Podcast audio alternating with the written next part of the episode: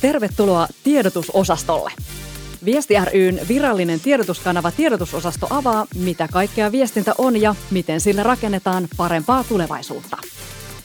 Tiedotusosaston päällikkönä toimin virkani puolesta minä, Viesti ryn toiminnanjohtaja Siina Repo. Toivotan sinut lämpimästi tervetulleeksi mukaan, arvoisa kuulijamme. Kaikki viestivät, harva on ammattilainen. Tässä jaksossa me pohditaan sitä, mikä on viestien paikka organisaatiossa ja mitä viestintä voi parhaimmillaan yritykselle tarjota. Me puhutaan muun muassa viestiästä muutoksen tekijänä ja viestien roolista strategisessa työssä. Tällä kertaa meidän vieraana on strategisen viestintätoimiston Ellunkanojen hallituksen puheenjohtaja ja muutoksen tekijä Kirsi Piha. Lämpimästi tervetuloa. Kiitos. Sä olet ollut ennen tätä työtä niin, niin mukana politiikassa ja yhteiskunnallisessa vaikuttamisessa. Sä oot ollut myös meppinä Brysselissä ja, ja sitten siirtynyt tähän viestintätoimistotyöhön ja vetämään ellunkanoja, niin, niin mikä sua erityisesti houkutteli just viestinnän pariin? No mä en tavallaan siirtynyt mihinkään, vaan mähän perustin Ellunkanat. Eli Ellunkanoja ei ollut, ollut olemassa silloin vielä, kun, kun tota, kun mä siirryin politiikasta pois. Ja, ja tota, oikeastaan se oli itse asiassa aika selkeä jatkumo, jos sitä miettii niin kuin syvällisesti siitä funktiosta, mitä se viestintä on. Ja, ja tota, mä oikeastaan koko poliittisen urani, niin mähän tein sitä viestimällä – Eli sehän on politiikka, jos me katsotaan, niin sehän on ihan todella voimakkaasti viestintävetoista puuhaa. Se ei siis tarkoita sitä, että se olisi jotenkin niin kuin pelkästään sitä, että kaunistellaan tai että se on pelkkää retoriikkaa ja muuta, mutta se tarkoittaa sitä, että kun pyrkii vaikuttamaan ihmisiin – niin, niin sun pitää käyttää kommunikaatiota tosi voimakkaasti. Ja jos me katsotaan vaikkapa niin poliitikkoja verrattuna suomalaisiin yritysjohtajiin esimerkiksi, tai maailmallakin poliitikkoja verrattuna yritysjohtajiin tosi isosti, niin yritysjohtajat tulee kyllä tosi monta askelta takamatkalta suhteessa siihen, että miten taitavia ne on kommunikoimaan. Ja nyt kun me katsotaan maailman muutosta ja jotenkin tämmöistä ehkä luottamuspääomatyyppisiä asioita, niin me tiedetään, että politiikkaan me ei luoteta kovin paljon enää. Meidän katseet on kääntynyt yrityksiin tosi voimakkaasti. Ja esimerkiksi Edelman Trust, joka vuosittain tekee tätä tutkimusta, niin toteaa, että itse asiassa me luotetaan tällä hetkellä siihen, että yritykset ikään kuin hoitaa nämä maailman kinkkisimmät, hankalimmat, hankalimmat ongelmat. No sehän tarkoittaa sitä, että yhä enenevässä määrin organisaatioiden pitää pystyä kommunikoimaan paremmin. Eli tavallaan organisaatioiden johtajien pitäisi olla enemmän tämmöisiä karismaattisia poliittisia johtajia, jotta ne saa niitä asioita tapahtumaan, jotta sitä luottamusta niin kuin voidaan ikään kuin lunastaa. Toki myös teoilla ilman muuta, mutta eihän ne teot tavallaan näy, jos et sä kommunikoi niitä jollain tavalla. Eli tietyllä tavalla niin kuin musta se jälkeenpäin, varsinkin kun mietti, niin, niin, niin se oli tosi niin kuin jotenkin looginen itse asiassa. Ja, ja mä luulen, että siitä jotenkin on tullutkin ehkä se meidän tapa ajatella siitä, että missä sen, missä sen viestinnän pitäisi ehkä sitten siinä organisaatiossa olla ja kenen pitäisi viestiä ja millä tavalla tässä niin kuin uuden tyyppisessä maailmassa pitäisi olla olemassa ylipäänsä yrityksen. Pakko kyllä kysyä, että mikä, mitä sitten poliitikot on tehnyt väärin, jos heihin ei luoteta. He kuitenkin vaikuttavat, puhuvat, ovat – vuorovaikutuksessa yleisönsä kanssa, äänestäjien kanssa, mutta että mitä he tekevät väärin, että ettei nyt sitten yritysjohtajat kopioi tätä samaa mallia. No, joo. no mä en usko itse asiassa, että se liittyy siihen, että joku yksittäinen poliitikko tai edes joku poliittinen ryhmä tekisi jotain väärin, vaan se liittyy siihen järjestelmän jähmeyteen tietyllä tavalla, että, että kun sen järjestelmä perustuu siis tietenkin siihen, että me äänestetään ja sitten jonkin tyyppinen porukka ryhtyy tekemään asioita seuraavan vaalikauden – niin, niin siinä matkassa on tosi monta mutkaa tietyllä tavalla, että kun sulla on se tyyppi siellä vaalimökillä, joka lupaa yksi ja kaksi ja kolme kaunista, sitten tulee hallitusneuvottelut ja sitten jollain kompromissilla päästään niin kuin siihen, sitten iskee todellisuus, joka vielä vaikuttaa tavallaan siihen tavoitteen kunnianhimoiseen niin kuin saavuttamiseen, niin sitten siitä tavallaan kun me neljän vuoden kuluttua katsotaan siitä vaalimökkilupauksesta siihen, mitä on saatu, niin siihen me ollaan ehkä petytty. Ja, ja toi politiikkajärjestelmänä niin kuin pystyy tosi hitaisiin muutoksiin. Ja kun maailma nopeutuu koko ajan ympärillä tosi paljon, niin jotenkin tämä politiikan hitaus niin kuin korostuu siinä ehkä vielä niin kuin, ja sen niin kuin visuaalinenkin vaikutelma on tosi huono, että, että meillä on niin kuin ilmastonmuutos ja me ollaan puhuttu siitä mitä 20 vuotta ainakin tosi paljon – ja, ja nyt me ollaan niin kuin, oho, no nyt tälle varmaan pitäisi tehdä jotain, eikö vaan? Ja, ja siksi mä luulen, että me ajatellaan, että itse asiassa mä luulen, että me ollaan oikeassa siinä, että meidän pitäisi niin kuin unohtaa jotenkin se semmoinen politiikan kaikkivoipaisuuteen luottaminen ja meidän pitäisikin oikeasti niin kuin vastuuttaa yrityksiä tekemään asioita paremmin, koska ne faktisesti tekee niitä asioita. Yritykset tekee niitä innovaatioita myös, millä, millä näitä asioita pelastetaan. Ne voi toimia tosi paljon vastuullisemmin, jos me vaaditaan sellaisia asioita. Niin mä, mun mielestä tämä on tosi tervettä, että meidän niin kuin tavallaan vaatimukset siitä, missä asioita tapahtuu, laajenee myös yrityksiin. Tämä on tosi kiinnostavaa ja, ja tota, todellakin tämä viestien rooli tässä muutoksessa, mutta tota, sitä ennen kuin mennään varsinaiseen asiaan, niin, niin mikä on ollut sun ensimmäinen työpaikka? Oletko sä aina ollut vaikuttamisen parissa? No tavallaan.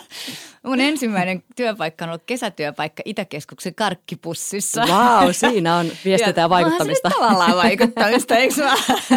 että tota, et, mutta siis se oli itse asiassa tosi kiva työpaikka. Mä tykkäsin siitä. Mä oon ollut myös tota, aikoinaan kaupan kassalla ja, ja sekin on ollut mun mielestä tosi kiinnostavaa. Molemmat siitä näkökulmasta jotenkin, että – millä tavalla ihmisiä kohdellaan, on ne sitten, tiedätkö, kassoja tai asiakkaita tai niin tämmöistä. Se on ollut musta tosi terveellistä ja tosi opettavaista.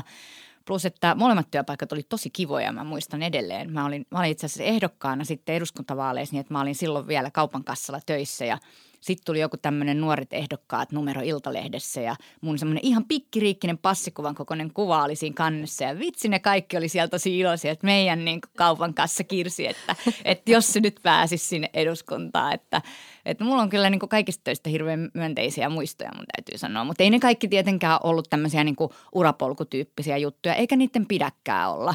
Että, että itse asiassa mä kuuntelen tällä hetkellä semmoista kirjaa, mikä, mikä tota, tämmöisessä Leonardo da Vinci niin kuin monilahjakkuus hengessä sanoi, että, että itse asiassa tämä niin kuin ajatus siitä, että meidän pitäisi tosi voimakkaasti niin kuin tavallaan niin kuin kaventaa sitä meidän osaamista ja syventää, jotta meistä tulee tosi hyviä, niin se ei, se ei tämän nykytiedon mukaan itse asiassa pidä paikkaansa, vaan että meillä pitäisi olla tämmöistä rangea, eli tällaista laajuutta siinä kaikessa, mitä me tehdään. Ja sitten meillä pitää olla kyvykkyyttä niin kuin tavallaan soveltaa niitä eri asioita sitten niihin meidän seuraaviin juttuihin ja sitä kautta me syvennetään osaamista. Mä luulen, että mä oon osannut ehkä hyödyntää niitä kaikkia asioita jollain tavalla eri, eri työ, töissä.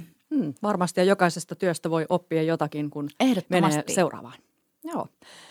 Mennään tosiaan vielä, vielä, vaikka jäin nyt miettimään niitä karkki, työskentelyä karkkikaupassa ja minkä, miten vaarallista se on ja, ja minkälaisia riskejä siihen piilee, niin mennään päivän aiheeseen, eli puhutaan vi, viestien roolista organisaatiossa ja ja viestien työn arvostuksesta. Moni viestiä harmittelee tälläkin hetkellä sitä, että paikka johtoryhmässä ei aukea, vaan pikemmin on tarjolla tällaista vähän avustavaa, ehkä sihteerin tasoistakin työtä, niin, niin näetkö sä ongelmaa tai haastetta tässä viestinnän työn arvostamisessa tällä hetkellä? No tämä on niin kuin vähän semmoinen mun mielestä kaksipiippunen juttu ja tästä arvostuksesta on puhuttu nyt niin kauan kuin mäkin olen jollain tavalla tässä bisneksessä ollut ja – se on musta ymmärrettävää, koska me kaikki halutaan, että meidän työtä arvostetaan, mutta siitä näkökulmasta me ei oikein päästä eteenpäin. Ja sen takia mä niin miettisin mieluummin sitä, että, että, että se tavallaan täytyy kuitenkin sillä vaikuttavuudella lunastaa tietyllä tavalla se paikka. Ja mä luulen, että, että isoin frustro, frustraatio näillä niin viestinnän tekijöillä ei itse asiassa ole se, että arvostetaanko mua tai arvostetaanko viestintää, vaan jotenkin sen niin kuin, kun näkee semmoisen potentiaalin, mitä siinä siinä olisi, että viestintä olisi sen yrityksen niin kuin ytimessä, niin, niin tota, jotenkin saako sanoa rumia sanoja, vituttaa, että ei pääse tavallaan sinne ikään kuin tekemään sitä, niin kuin lunastamaan sitä mahdollisuutta, mikä sillä organisaatiolla voisi olla, tai se ainakin polku on tosi hidas. Ja, ja, tota, ja mä tunnistan ton, mistä puhut, ja, ja se on tietysti niin kuin musta tuntuu, että – tämmöisillä niin kuin ehkä moderneimmilla yrityksillä, niin sitten kyllä viestintä on ihan toisen tyyppisessä roolissa. Jos me katsotaan vaikkapa menestyneimpiä startuppeja, niin silloinhan siellä viestintä on ihan superytimessä ja se on yleensä toimari, joka kommunikoi. Jos me katsotaan niin semmoisia yrityksiä, joiden niin kuin, joilla on iso arvo, vaikka niiden niin kuin tulos ei näytä miltään, kuten vaikka Amazonia tai, tai Elon Muskin niin kuin yritelmiä, niin sehän, siinähän näkyy se, että me, me kommunikoidaan tosi voimakkaasti. Palata itse siihen, mistä mä puhuin, että, että sulla onkin tämmöinen tosi niin kuin vaikuttavan kommunikaation ihminen siellä johdossa. Ja se vaikuttaa sen yrityksen arvoon. Et me tiedetään Jeff Bezoksen niin kuin, tota, vuosikirjeet, mitä se, mitä se kirjoittaa sijoittajille ja sillä, on tosi, sillä kommunikaatiolla on valtava merkitys suhteessa sen yrityksen arvoon. Että, että musta meidän pitäisi niinku tavallaan pikemminkin oppia jotenkin hyödyntämään niitä esimerkkejä, mitä meillä maailmalla ja Suomessa on, jotka on tosi hyviä ja joissa se kommunikaatio on tosi ytimessä. Ja sitten pyrkiä tavallaan niinku sillä lunastamaan se paikka. Mutta mä huomaan, että se arvostuskeskustelu on musta jotenkin vähän hyödytöntä. Että siinä tulee semmoinen, miksi sä arvosta mua, kun mä kyllä osaan. Ja, ja, ja se, niin kuin tiedetään, niin sitten me ollaan kuitenkin aikuisia ihmisiä työelämässä, niin me ei voida tavallaan uhriutua sillä tavalla, että, että se vaikuttavuus pitää itse lunastaa. Mutta että johtajan rooli tämmöisenä viestiänä on tosi suuri ja kasvanut ja, ja sitä ehkä myös osataan arvostaa tässä ajassa. Mun mielestä ehdottomasti. Hmm. Mitä, mitä sitten viestiä voisi äh, tukea tai mikä hänen roolinsa voisi tässä olla, että hän jollain tavalla rakentaa sitä parempaa viestintäkulttuuria vai onko se ainoastaan sitten johdon käsissä, että se on nyt hänestä kiinni, että viestitäänkö me vai ei ja, ja that's it. Ei se siitä voi olla kiinni, siis viestinnän täytyy olla tietenkin järjestelmällistä, sen täytyy olla systemaattisesti niin kuin läpi, läpi sen organisaation tapahtuvaa toimintaa, että se ei voi olla pelkästään karismaattisia poliittisia puheita, vaikka niillä on tosi iso merkitys nykymaailmassa. Mä itse jotenkin näen sen sillä tavalla, että, että et sen sijaan, että me puhuttaisiin jotenkin siitä viesti, että missä se viestinnän niin kuin tavallaan pitäisi olla ja me kaikki himoitaa kulmahuoneeseen ja kaikkea muuta sellaista, niin, niin, tai johtoryhmää ja, ja tämän tyyppisiä juttuja, niin mä niin kuin lähtisin jotenkin siitä, että et, et, niin kuin, kun me katsotaan sitä, että millä tavalla maailma on muuttunut, eli, eli me, me ollaan niin kuin tosi paljon niin kuin kommunikatiivisemmassa maailmassa kuin missä me ollaan ikinä aikaisemmin oltu – missä meillä yksilöinä on ihan valtavasti niin kuin toimintavaltaa. Ei vaan niin kuin ostopäätösten tekijöinä, vaan siis niin kuin todella niin kuin kriittisinä kuluttajina, kriittisinä niin kuin yhteiskunnan jäseninä. Me käydään verkostomaisesti sitä vuoropuhelua keskenämme, jolloin sen vaikuttavuus on ihan erilainen kuin se on, jos mä kirjoitan jotain palautelapukkaa jonnekin yritykseen. Plus, että mä en tee mitään kirjoittamisia enää julkisuudesta salassa, vaan mä teen ne Twitterissä niin, että kaikki muutkin näkee. Eli yritykset on niin kuin ihan erityyppisessä vuoropuhelun maailmassa keskellä ja vähän ihmeissään, että hetkinen, mitäs meidän nyt täällä pitäisi tehdä. Ja sisäisesti taas me ollaan niin kuin to, koko ajan nopeammin muuttuvassa maailmassa, mikä tarkoittaa sitä, että meillä ei voi olla vaan niin kuin yksi strategiaprosessi ja sitten tehdään kymmenen vuotta sitä, vaan se pitää olla semmoinen, mitä, mikä tapahtuu koko ajan ja se strategia ajatellaan joka päivä.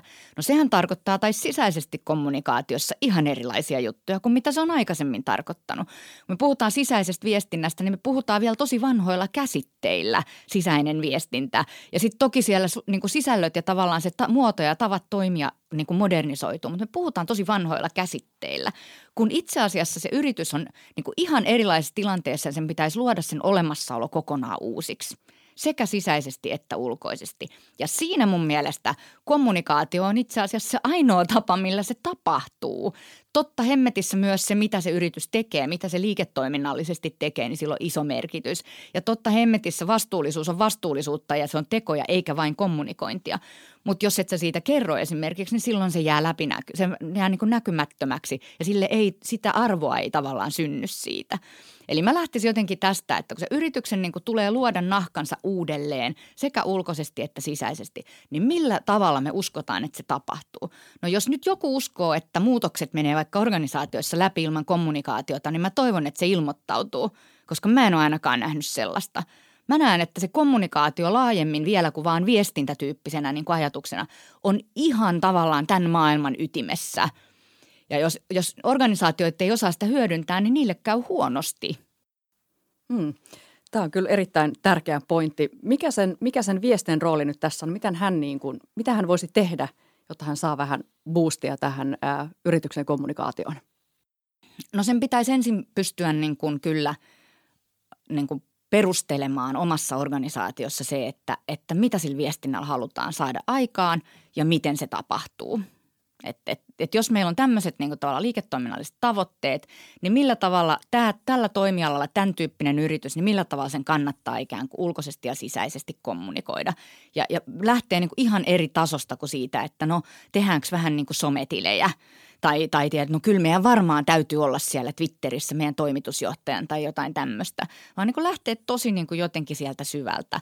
Ja mä luulen, että se tarkoittaa sitä, että pitää tehdä vähän ylimääräistä hommaa, koska sitä hommaa on, sitä niin kuin nykyistä tekemistä on tosi paljon, että, että jos haluaa tavallaan, niin kuin, niin kuin tavallaan saavuttaa sen niin kuin jalansijan, niin sitten pitää tehdä vähän ylimääräistä Ja se on vähän sama kuin tota, mä oon haastatellut, nyt me tehdään tämmöistä Mitä tapahtuu huomenna konsultille kirjaa ja mä oon haastatellut suomalaisia konsultteja. Ja kyllähän ne sanoo, niin kuin, että kyllä se niin on, että jos sä haluat olla sun alas paras, niin, niin sun pitää tehdä niin kuin ylitöitä – sun pitää harrastaa tätä hommaa. Sun pitää olla niin kuin helvetin intohimoinen siihen, mitä sä teet. Ja mä luulen, että semmoinen on tärkeää. Sitten on super tärkeää, että se viestiä on toimarin paras kaveri. Se on todella tärkeää, että se on liiketoiminnan paras kaveri, että niille toimijoille se ikään kuin lunastaa sen lupauksen, että hei, jos me tehdään tälleen, niin me saavutetaan tätä – ja, ja tota, meillä oli yksi asiakasyritys itse asiassa vähän aikaa sitten, joka oli tosi kiinnostava siitä, että niillä oli myös ollut tämä tämmöinen, että meitä ei arvosta, meitä ei arvosta. No sitten siellä tuli tämmöinen joku mahdollisuusikkuna avautu. Me ei oltu tekemässä vielä silloin, ne vaan itse kertoi, että niillä oli tosi voimaantunut tunne siitä sitten päätti, että ei hemmetti, että nyt me muuten niin kuin tavallaan otetaankin tästä kiinni, tartutaan tähän, jatketaan tätä juttua, tuodaan meidän oma kulma ja liiketoimintajohtaja pääsi niin kuin tavallaan mediaan kommentoimaan. Jonka jälkeen liiketoimintajohtaja alkoi kiinnostua, että hetkinen muuten, mitä te siellä niin kuin viestinnässä teette, että tämä vaikuttaakin aika, aika hyvältä. Et, et musta meidän pitäisi niinku jotenkin nähdä se viestintä tosi isona mahdollisuutena ja meidän pitäisi olla tosi tosi paljon nopeampia tarttumaan. Ja mä tiedän kuinka vaikeaa se on. Mä tiedän sen, että se organisaation arki on niinku puurtamista ja siinä ei niinku tavallaan to-do-listalle mahdu tänään mahdollisuus viestintää, mutta sitä kuitenkin pitäisi tehdä. Et kun maailma liikkuu nopeasti, niin meidän viestinnänkin pitää liikkua nopeasti. Eli meidän pitää tarttua erilaisiin asioihin, ajankohtaisiin asioihin Kyllä. hetkessä. Siihen, niihin asioihin, mitkä liikuttaa meidän liiketoimintaa tai meidän asiakkaita. Hmm. No tuota, minkälainen, äh, viestiällä, minkälainen rooli viestiällä on tai pitäisi olla tässä strategisessa työssä, kun, kun äh, luodaan ja kehitetään viestien tai tuota, organisaation strategiaa, niin mikä se viestien paikka siellä on? Minkälaisen roolin hänen pitäisi siellä ottaa? No mun mielestä, kun puhutaan tästä kommunikatiivisesta vuoropuhelumaailmasta, niin olisi kyllä hyvä, että se viestiä on siinä strategian niin kuin luomisen ytimessä myös, eikä pelkästään siinä strategian NS-jalkauttamisessa, joka on järkyttävä sana edelleenkin.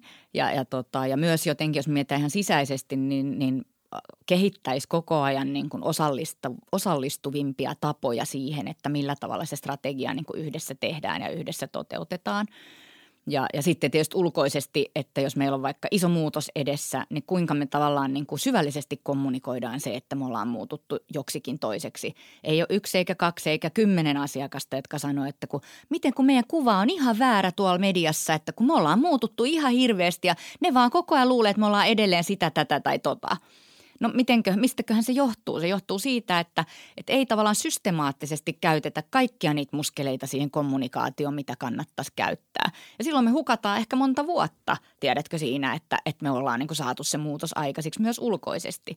Sitten ei pidä unohtaa myöskään sitä ulkoisen viestinnän niin kuin tosi merkittävää roolia sisäiseen niin kuin henkeen ja, ja, ja tavallaan uskoon sit koht, suhteessa sitä omaa niin kuin organisaatioita ja yritystä kohtaan. Että, että totta hemmetissä se vaikuttaa meihin, että mitä meistä niin kuin kerrotaan ulkopuolella, niin se vaikuttaa siihen ylpeyteen, että mitä mieltä me omasta yrityksestä vaikka ollaan. Ja, ja, ja tota, että siinäkin mielessä sillä on siis ihan valtava merkitys.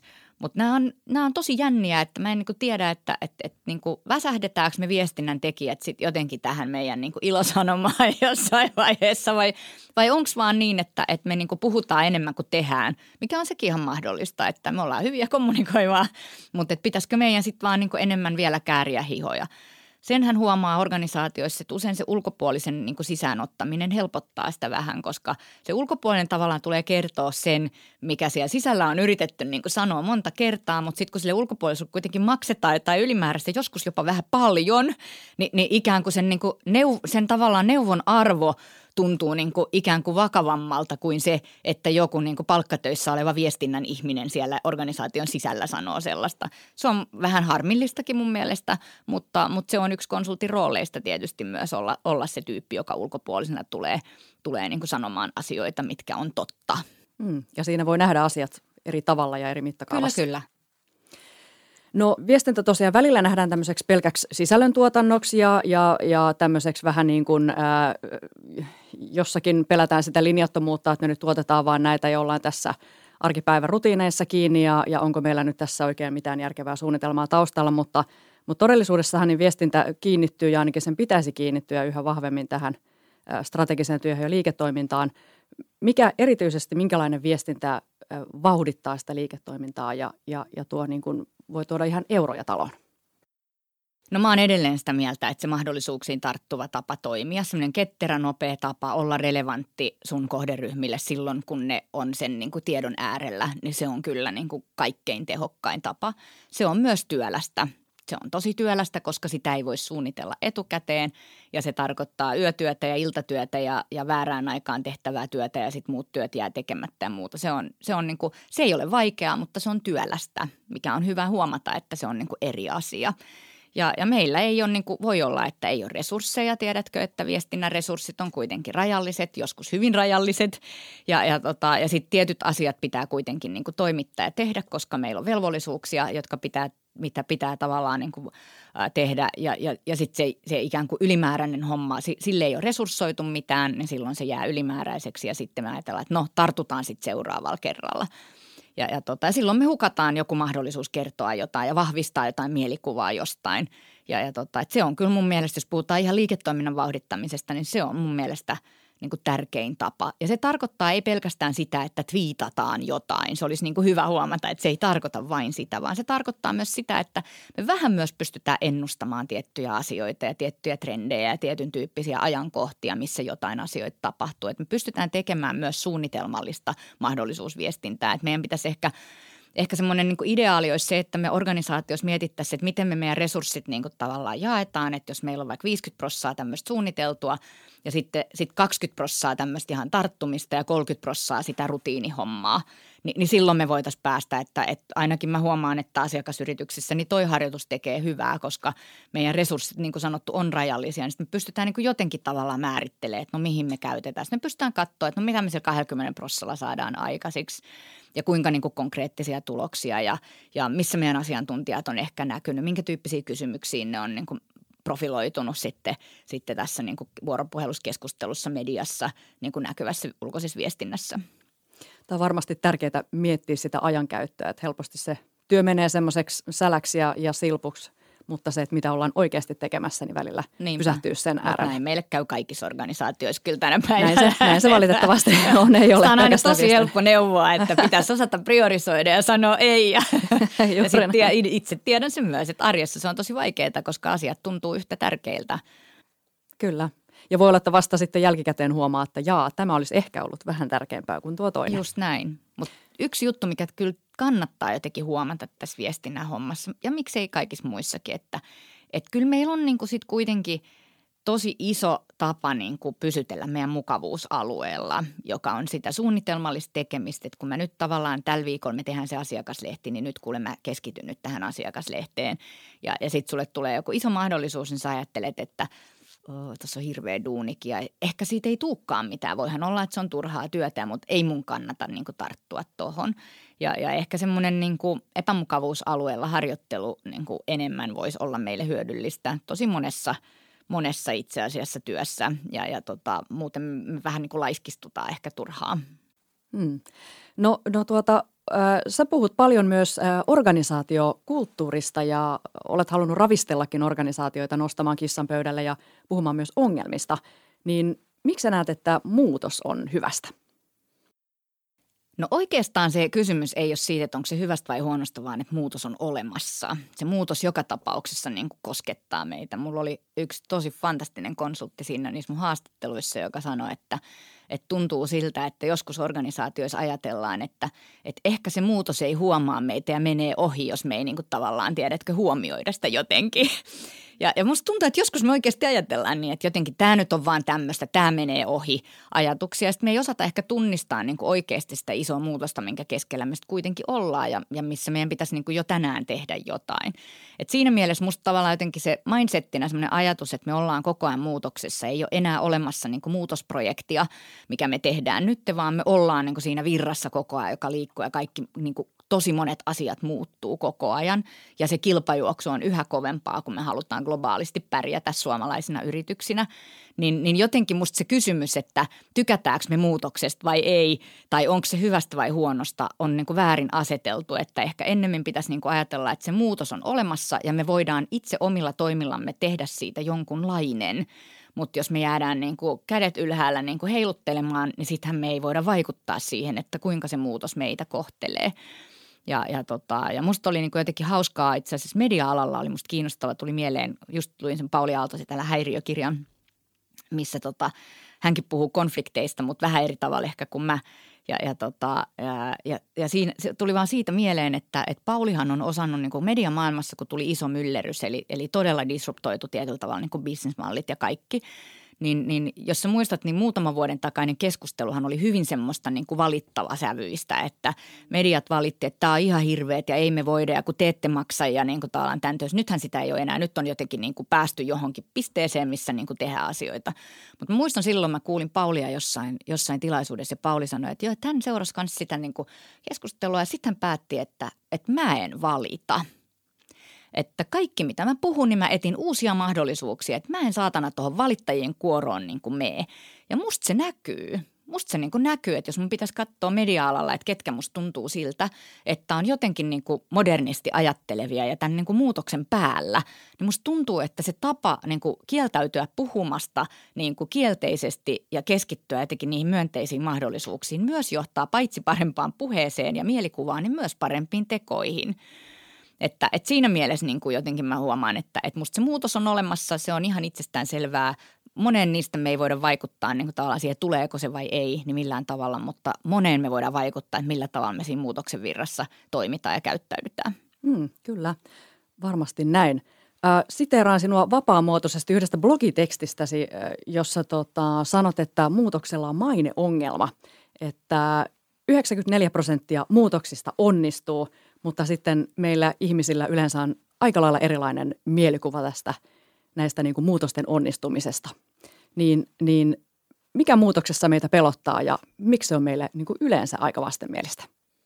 Tämähän on vähän konsulttien vikakin, että me uskotaan siihen, että muutos ei onnistu. Että, että mä siis tosiaan rupesin tutkimaan sitä sellaista, kun me väitetään aina, että muutos, muutos niin kuin sen mahdollisuus onnistua ihan valtavan pieni. Ja mä en muista niitä prosentteja, mutta se oli siis todella, niin kuin, että vain niin kuin X määrä niin kuin onnistuu. Ja konsultit helposti aina niin kuin ekaksi kertoo, että hei, että vaan niin kuin näin vähän onnistuu. Ja siksi just meidät kannattaa ottaa, koska me, meidän kanssa sä onnistut, eikö vaan? Että se on, sitten kun mä rupesin tutkia sitä, niin itse asiassa sille ei löydy mitään todellisuuden perää.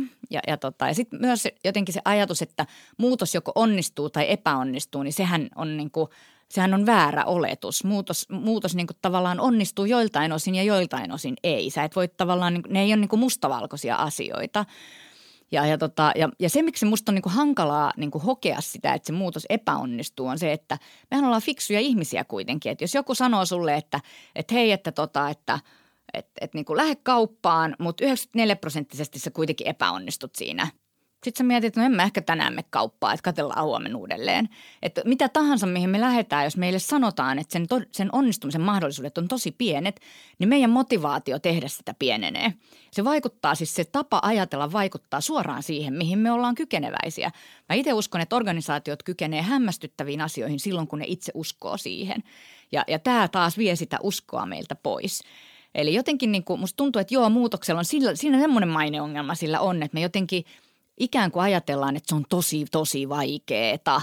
Sen sijaan, että me ajatellaan, että hmm, kiinnostavaa, mitähän me saadaan tästä aikaisiksi. Ja, ja sitten rakennetaan siitä semmoinen niin kuin, tavallaan muutos, mikä, mikä meille, niin kuin, meille jollain tavalla on merkityksellinen – ja tietenkään me ei aina onnistuta, se on ihan selvää, mutta jo pelkästään se, että me on lähdetty liikkeelle on todennäköisesti onnistuneempi ratkaisu kuin se, että me jäädään tänne katsomaan, että okei, no jos ei se kerran onnistu, niin katellaan mitä tapahtuu. Että, että mä monta kertaa sanon asiakkaillekin, että tänä päivänäkin jossain autotallissa istuu joku nörttiporukka, joka miettii, että millä tavalla ne disruptoi teidän toimialan kokonaan. Että ei kannata tavallaan vaan odotella, että sieltä tulee jotain, koska siinä vaiheessa te olette myöhässä, että kannattaa mennä omaan autotalliin, joka by the way on todella paljon paremmin varustettu ja resurssoitu tällä hetkellä kuin se näiden nörttien autotalli. Että kannattaa tavallaan miettiä, että mitä niin resursseilla tekee. No kyllä, Varmasti näin. Sä oot myös kirjoittanut blogissasi, että meillä on tapana leimata asiat vaikeiksi silloin, kun me todellisuudessa ollaan vaan pelkästään epävarmoja. Ja, ja että niin kuin suuri riski yritysmaailmassa on jäädä paikoilleen, eikä suinkaan se, että me nyt sitten mennään siihen muutoksen virtaan mukaan. Onko näin? Kyllä, ehdottomasti on niin. Ja tällä mä en nyt tarkoita tietenkään sitä, että muutos, muutos, muutos, muutos. Nyt muututaan joka päivä jonnekin ja mennään joka suuntaan ja kaikkea, vaan totta kai sillä pitää olla niin kuin strateginen suunta meillä ehdottomasti. Mutta tavallaan se semmoinen, mä luulen, että sitten kuitenkin se, vaikka se kuulostaa niin kuin ehkä jotenkin niin raskaalta, niin musta tuntuu, että meidän olisi hyvä niin kuin hyväksyä se, että, että tämä maailma kuitenkin muuttuu koko ajan ja hämmästyttäviä asioita tapahtuu. Myös meidän toimialalla tulee tapahtumaan, joka tarkoittaa sitä, että meidän kannattaa uteliaasti olla itse siinä mukana. Se ei riitä, että meillä vaan johto on innostunut muutoksista – vaan meidän pitäisi tavallaan saada se muutosmoottori sinne koko organisaation sisään, eikö vaan?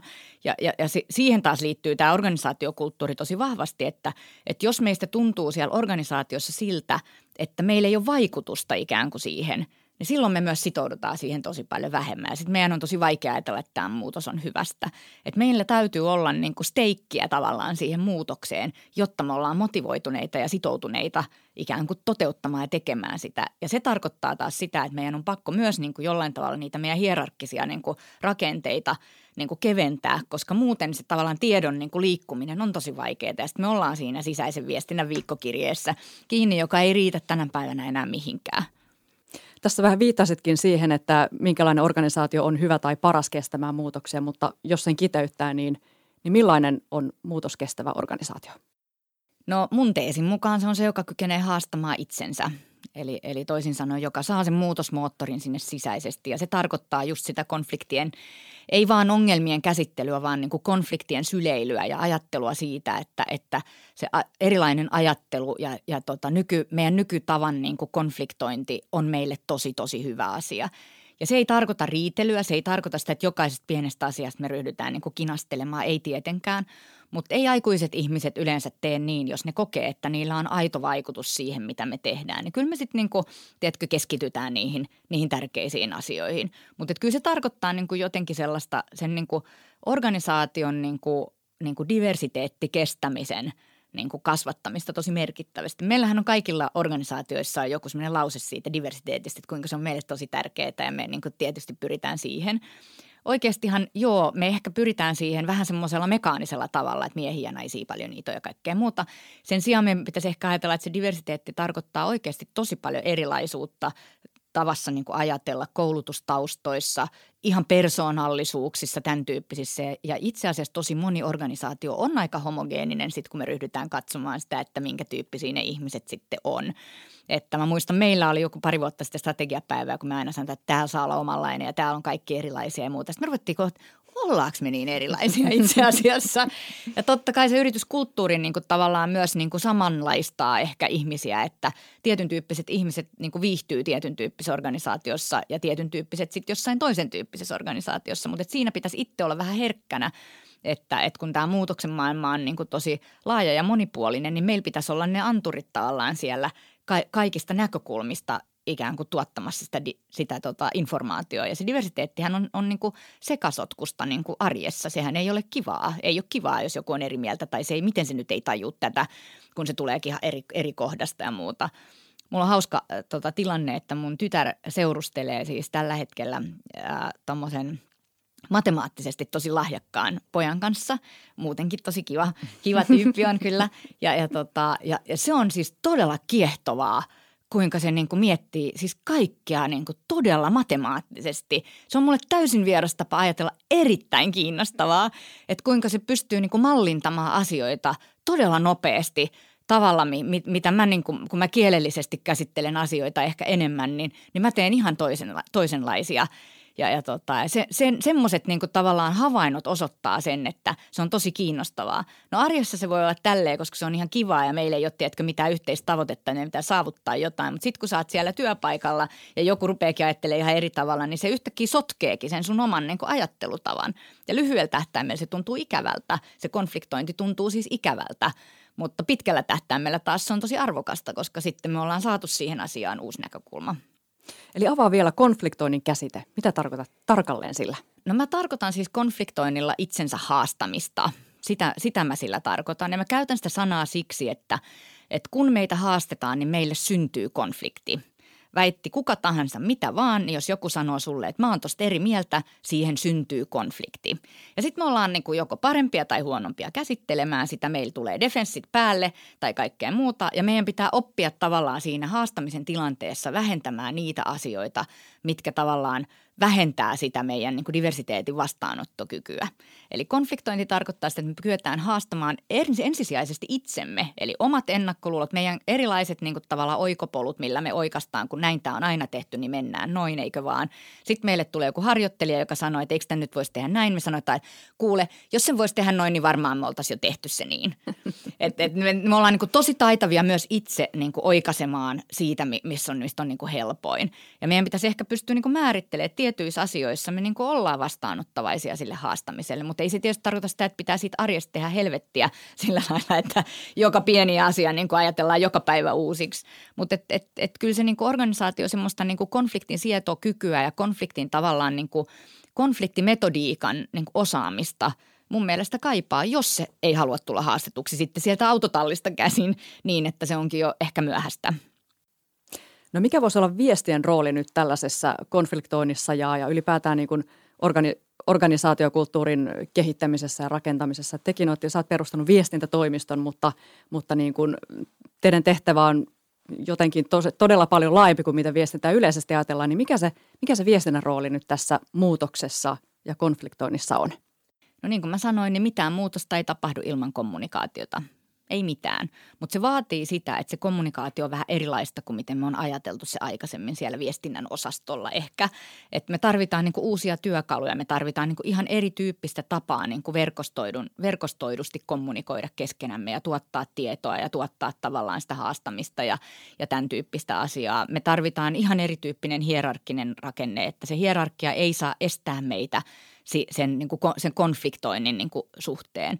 Mehän tehtiin äh, puolitoista vuotta sitten, kun me tehtiin tämmöinen pari vuotta sitten kysely suomalaisille työntekijöille ja suomalaisille johtajille siitä, että kuinka helppoa tai vaikeaa on haastaa oma esimies. Ja tota, no, siinähän sitten kävi sillä tavalla, että johtajat oli sitä mieltä, että tosi helppo on, että tänne vaan, että mehän ollaan ihan tosi niin kuin avoimia, myötämielisiä ja vastaanottavaisia – No sitten yllätys, yllätys, työntekijät oli sitä mieltä, että tosi vaikeaa kyllä on, että, että, että eihän se, siis se hierarkiahan niin kuin tosi tehokkaasti tappaa kyvykkyyden siihen, koska sä mietit, että no sitten kun tulee seuraava ylennyskierros, niin onko mä niinku se tyyppi, joka on niinku tavallaan ton suosiossa vai onko mä sitten se, joka en ole. Ja se tarkoittaa sitä, että meidän niinku johdossa pitää kasvattaa tosi paljon semmoista kyvykkyyttä, niinku paitsi ottaa sitä vastaan, niin myös, että me näkyvästi kyetään tekemään se, jotta se organisaatio oppii, että hmm, viimeksi toi oli ton pomon kanssa eri mieltä ja nyt se istuu sen kanssa muuten tuolla niin kuin johtoryhmässä, että täällähän kannattaa itse asiassa niin kuin perustellusti esittää niin kuin haastamista ja perustellusti tavallaan niin kuin tuoda toisia näkökulmia. Mutta ei se tarkoita pelkästään sitä, että me niinku ruvetaan pomoja haastamaan, mutta se tarkoittaa, että meidän pitää niinku tiimeissä pystyä haastamaan toisemme. Meidän pitää niinku vertaisina pystyä haastamaan toistemme niinku näkemykset, mutta se myös edellyttää sitä, että meillä on tosi voimakas olemassaolon tarkoitus, joka on meille yhteinen – koska jos meillä ei ole sitä, niin sittenhän me vaan niin kuin kinastellaan erilaisia asioita, vaan että meidän pitää niin kuin tavallaan tietää, että, että me halutaan olla toi ja nyt meidän tehtävä tässä, mikä on meidän tehtävä tässä, eikö vaan tässä niin kuin muutoksessa tai tässä meidän strategiassa tai tässä meidän niin kuin liiketoiminnassa? Ja sitten kyetä niin kuin tosi elävänä organismina niin kuin, niin kuin tavallaan toteuttamaan sitä, eikä semmoisena niin kuin mekaanisena operaationa, koska asiat muuttuu koko ajan. Miten sä oot itse soveltanut tällaista haastamista? Miten sä – miten sä haastat itseäsi tai, tai muita ja mitä sillä voi saavuttaa tai sä olet saavuttanut? No mun mielestä mulle on kaksi asiaa, mitkä on tärkeitä, ehkä kolme. Ja tota, ensimmäinen on se, että, että mä toivon ja niin kuin pyrin siihen, että meidän organisaatiossa niin mua voi haastaa. Se ei varmasti ole aina helppoa. Mä en ole myöskään semmoinen, että ai jaa, onko se noin, okei, no sit. Että et täytyy muistaa, että ei se ole helppoa. Se ei mm. ole tavallaan, niin kuin se on, se on vaikeaa ja hankalaa. Mutta mä niin toivon, että meidän ihmiset on saanut semmoisen kuitenkin kokemuksen siitä, että, että, että, että mä oon kyllä niin tosi vastaanottavainen, kun, kun niin tavallaan tulee semmoista. Ja mä oon tosi monta kertaa itse väärässä oikeasti ja mä voisin tosi monta kertaa ajatella paljon fiksummin sen. Ja mä oon hirmu kiitollinen siitä, että joku tavallaan uskaltaa siinä tilanteessa sanoa jotain. No toinen mun mielestä ehdottomasti semmoinen itsensä haastamisen niin kuin helppo ja aika halpakin keino on lukeminen. Et mitä enemmän lukee, sitä paremmin itseensä pystyy haastamaan, koska aina kun sä luet jotain, niin sä joudut haastaa omia ennakkoluuloja, omaa niin kuin silloista tietoa, että ai jaa, ehkä se meneekin noin. Tiede kehittyy koko ajan valtavaa vauhtia. Mitä laajemmin sä pystyt niin kuin tavallaan lukemaan, niin sitä enemmän sä pystyt niin kuin tavallaan haastamaan itseäsi vaikka missä ajattelussa – Ja sitten kolmas on ehkä sellainen, mikä, mikä on mulle tärkeää, on se, että mulla on semmoinen puoliso, joka myös niin joka jaksaa mun kanssa puhuttia asioista. Ja, ja joka niin pystyy myös niin tavallaan haastamaan sitä mun ajattelua, että et, et kyllähän me puhutaan aika paljonkin työhön liittyvistä asioista, mutta toisaalta niin kuin mä oon sanonut, niin hemmetti kommunikaatio on maailmaa, että mikä nyt sitten ei liittyisi mun työhön, että tosi moni asia. Ja sitten tietysti molemmat on niin omissa organisaatioissaan vaikuttavissa tehtävissä, niin myös sen tyyppisiä asioita niin kuin jaetaan paljon ja haastetaan paljon ja, ja muuta. Että, että nämä kolme asiaa on ehkä semmoisia, millä mä yritän itteeni, itseäni haastaa. Ja sitten on tietysti se, ettei niin kuin, ettei jotenkin itse laiskistu tai ettei tuu se semmoinen asenne, tiedätkö, että no mä nyt oon kuitenkin tässä kymmenen vuotta tätä tehnyt tyyppinen, että, että siinä pitää itse olla skarppina, ettei tapahdu niin, että on vastaanottavainen. Varmaan just tämä, että pitää olla semmoinen myös turvallinen ilmapiiri, että uskaltaa haastaa – se, se fiilis pitää olla sellainen, että mä voin sanoa ja, ja toisaalta sitten pitää muistaa ne perustelut varmasti sille haasteelle, että se, että vaan niin kuin kinaa ja haluaa olla eri mieltä jostain, niin se ei riitä, vaan Joo. pitää olla ne perusteet ja esimerkiksi lukemisella niin Joo, saa kyllä. paljon tietoa, mihin voi sitten nojata, kun alkaa haastaa. Kyllä, mutta tähän mä vielä lisäisin sen, että meillä on tapana Suomessa sanoa, että että, että johtaja sanoo, että älä tuo mulle ongelmia, tuo mulle ratkaisuja ja se, sillä pyritään viittaamaan siihen, että – että ei pidä vaan valittaa, vaan pitää niin kuin tavallaan tuoda ratkaisuja. Tämä on mun mielestä niin kuin vaarallinen myytti sen takia, että, että eihän me voida olettaa, että ihmisellä, jos meillä on joku ongelma meillä organisaatiossa, joka on pidempäänkin ollut vaikka, että se tyyppi nyt sitten yhtäkkiä olisi ratkaissutkin sen. Ja meille on tosi tärkeää saada ne hiljaiset signaalit kaikista niin kuin mahdollisista huonoista asioista. Ja jos me edellytetään ratkaisua, niin me jää, meiltä jää ne saamatta – et mun mielestä on ainakin super tärkeää, että meillä ihmiset tulee sanoa, että hei, tämä on pielessä tai tämä on näin. Ja sitten me voidaan yhdessä miettiä, että okei, no niin ehkä onkin – mutta me ollaan kyllä yritetty tätä tai että nyt meidän resurssit ei riitä tämän niin kuin korjaamiseen, nyt meidän pitää korjata tämä, koska hei, organisaatiot on aina puutteellisia, me, me, me ei ole koskaan täydellisiä, meillä on aina joku nurkka palaa jossain, se on musta ihan selvää. Ja tämä nopeasti muuttuva maailma vaan lisää sitä. Ja sen takia meille on tärkeää vähän niin kuin palolaitoksille, että meillä on niin kuin, tai kotona, että meillä on nämä niin kuin palohälyttimet, tiedätkö, että eihän se palohälytinkään ratkaise varsinaisesti sitä meidän tulipaloa, vaan sitten tulee, tulee tuota palokunta sinne paikalle, mutta että, että musta tämä niin kuin haastaminen on osa tätä palohälyttimeä hälytin tehtävää, että me niinku huomataan, että jumalaut tuolla kohta palaa, että ainakin savu nousee nyt ja että nyt pitää tehdä jotain. No hyvä. Tota, Tämä on tärkeä. Ongelmien tunnistaminen, niin ei ainakaan, ei ainakaan pidä lähteä niitä pakoon. Tota, kiitos. Tämä on ollut aivan mahtava jakso ja, ja tota, tässä vielä jakson päätteeksi niin pyytäisimme sinulta kotitehtäväksi annettua twiittiä tähän loppuun. Eli miten voisit tiivistää tämän jakson sanoman? Hmm. Viestiöiden ei pidä narista arvostusta, vaan lunastaa odotuksia. Mahtavaa. Tämä oli hieno, hieno loppukaneetti tälle ohjelmalle. Lämmin kiitos Kirsi Piha tästä vierailusta meidän podcastissa. Kiitos.